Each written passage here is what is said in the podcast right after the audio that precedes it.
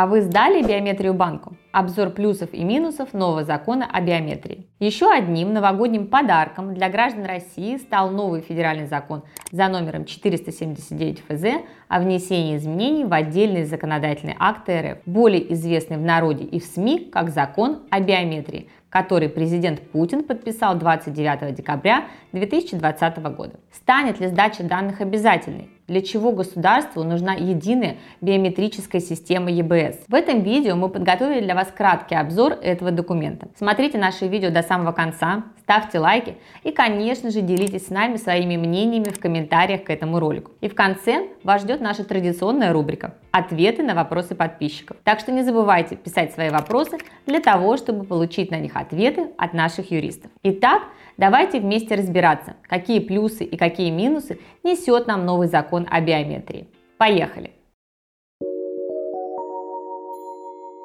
В чем основная суть нового закона? 479 ФЗ, как и следует из его официального названия, представляет собой ряд изменений, которые вносятся в ряд уже действующих российских законов, а именно в антиотмывочное законодательство 115 ФЗ, закон о Центробанке, 86 ФЗ, в Закон о защите информации 149 ФЗ и в Закон об организации предоставления государственных и муниципальных услуг 210 ФЗ. Общая цель внесения изменений заключается в обеспечении правового регулирования для расширения функционала единой биометрической системы данных, она же ЕБС. По замыслу законодателя, сфера применения биометрии не должна ограничиваться только лишь удобствами при оказании финансовых услуг. Если на данный момент нашу биометрию собирают и используют только в банках при открытии счетов и получении кредитов, то уже в ближайшем будущем на основе ЕБС планируется запустить множество массовых сервисов, таких как бесконтактная оплата по биометрии в магазинах и общественном транспорте, дистанционное подписание договоров, получение иных различных государственных и муниципальных услуг – не выходя из дома. Кроме этого, новый закон дает возможность использования ЕБС и для гражданско-правовых отношений. Так, например, доступ к этой системе уже получили нотариусы. И это значит, что теперь нотариус, например, при удостоверении сделок с недвижимостью, сможет быстро и точно устанавливать личность своих клиентов при помощи биометрии. Тем не менее, новый закон не детализирует процессы, связанные со сбором, оборотом и хранением биометрических данных. Условия сбора биометрии граждан, а также контроль за соблюдением требований антиотмывочного законодательства отнесены к сфере компетенции Центробанка. Это значит, что соответствующие правила и инструкции будут разрабатываться уже в этом ведомстве. При этом правила игры Центробанк будет устанавливать с учетом конкретных особенностей подразделений того или иного банка. То есть условия для разных участников системы сбора данных будут отличаться а взаимодействие банков с государственными и муниципальными органами будет определяться в том числе с учетом изменений, внесенных в 210 ФЗ. Кто будет собирать биометрию? Банки с базовой лицензией. Теперь это будет уже только их правом, а не обязанностью, как это было раньше. Сбор биометрии банки могут осуществлять исключительно на безвозмездной основе и только при наличии согласия гражданина. Кроме банков, сдать свои биометрические данные можно будет и в МФЦ. Биометрия будет обязательной или добровольной? Согласно 479 ФЗ, при получении государственных или муниципальных услуг за клиентом сохраняется право отказаться от идентификации по биометрии. Это значит, что все необходимые человеку услуги могут быть оказаны и без сдачи биометрии. Более того, отказ в предоставлении услуг по этому основанию является незаконным. Однако данное правило распространяется только на служащих государственных и муниципальных органов. Что же касается частных организаций, то все будет зависеть от решения их руководителей. Так что частники, а к ним относятся юрлицы, ИП, некоторые специалисты и, конечно же, банки и МФО, имеют полное право отказать клиенту без биометрии в обслуживании. Более того, в законе о нотариате за номером 480 ФЗ нотариус имеет право отказать в услуге человеку в случае, если его идентификация была неуспешной. Здесь речь идет о ситуации, когда человек сдал биометрию, но система не узнала клиента в том числе и по техническим причинам, не зависящим от личности человека, например, из-за грязного или запотевшего пальца. Таким образом, формально сдача биометрии, конечно же, будет осуществляться на добровольных началах, то есть физически вас никто к этому принуждать не будет. Однако, по факту, многим людям, которые абсолютно не хотят сдавать биометрию по различным соображениям, начиная от опасений за безопасность сохранения данных и заканчивая религиозными убеждениями, придется согласиться на эту добровольно-принудительную процедуру. Поскольку без использования биометрии ни один банк не захочет обслуживать такого клиента. А как тогда получать зарплату, оформлять кредиты, оплачивать коммунальные и иные платежи? И вообще, как жить в современном мире, не имея в нем свой индивидуальный код доступа? А теперь давайте поговорим более подробно о плюсах и минусах биометрии.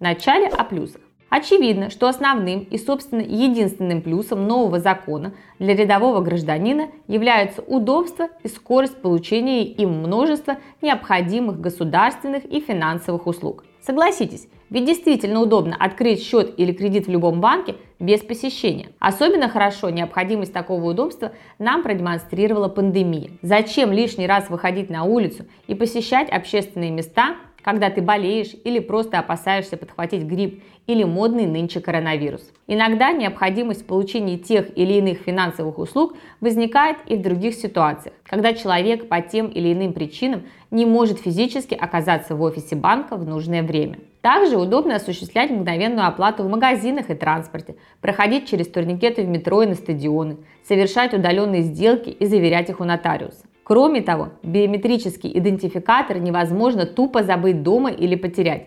Его нельзя заменить на фальшивку. Таким образом, плюсы этого метода очевидны для каждого человека. Удобство, скорость и простота использования.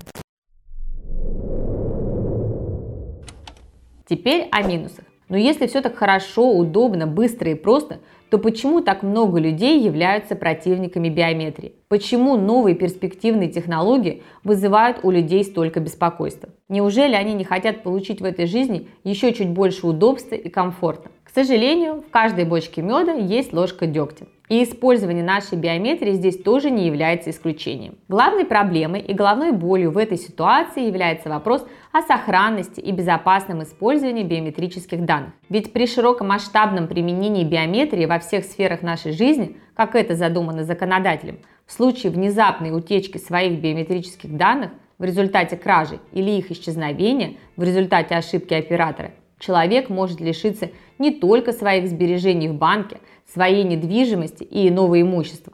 Он также может потерять и себя самого, свою личность. Согласитесь, такие перспективы уже кажутся менее радужными, не так ли? Правда, власти нам обещают, что безопасность биометрических данных будет на должном уровне, но почему-то в это верится как-то с натяжкой, если не сказать с трудом. Особенно, когда осознаешь, что несмотря на похожие обещания, импортозамещение в IT-сфере как-то не наблюдается. Железо как было, так и остается китайским, а софт практически на любом устройстве по-прежнему американский. Помимо этой наиболее очевидной проблемы, существует и ряд других. Во-первых, применение данной технологии прямо противоречит религиозным убеждениям многих верующих – главным образом православных христиан, но не только. Например, многие мусульмане использование биометрии тоже, мягко говоря, не приветствуют. Во-вторых, любая технология может давать технические сбои. Например, мы уже упоминали об известной проблеме, когда, например, ваш смартфон отказывается узнавать своего хозяина из-за грязи или пота на его пальцах. Однако со смартфоном можно быстро разобраться –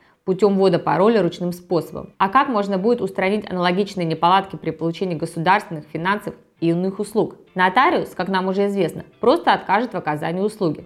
А как поведет себя банк или магазин? И что делать, если альтернативы в виде ручного ввода пароля не будет? И напоследок, давайте не будем сбрасывать со счетов еще одну очевидную и очень важную вещь. Широкомасштабное использование наших биометрических данных по поводу и без повода на практике приведет к тотальному контролю за поведением каждого человека. В результате ваша личная жизнь станет не только прозрачной, но и управляемой как со стороны чиновников, так и со стороны различных компаний, которые купили доступ к вашим данным в маркетинговых целях и теперь будут побуждать вас к совершению тех действий, которые выгодны им, а не вам.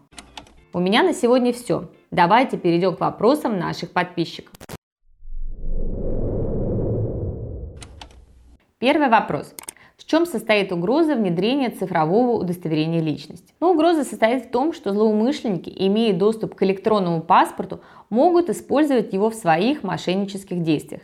Взять кредит или заключить какой-либо договор. Поэтому здесь очень важно, чтобы была организована хорошая защита от взлома и получения незаконного доступа к данным электронного паспорта. Ну и второй вопрос. Какую опасность несут генетические паспорта? Наличие данного паспорта может являться основанием для трудоустройства в ту или иную организацию, что предоставляет определенные преимущества некоторым кандидатам. Но встает вопрос защиты персональных данных так как если данные из генетического паспорта попадут в руки злоумышленников, то им будет известна вся информация о вашем генетическом коде, о том, каким заболеванием у вас имеется уязвимость и так далее. Ну а на сегодня все. Доброго здоровья вам и вашим близким. До новых встреч!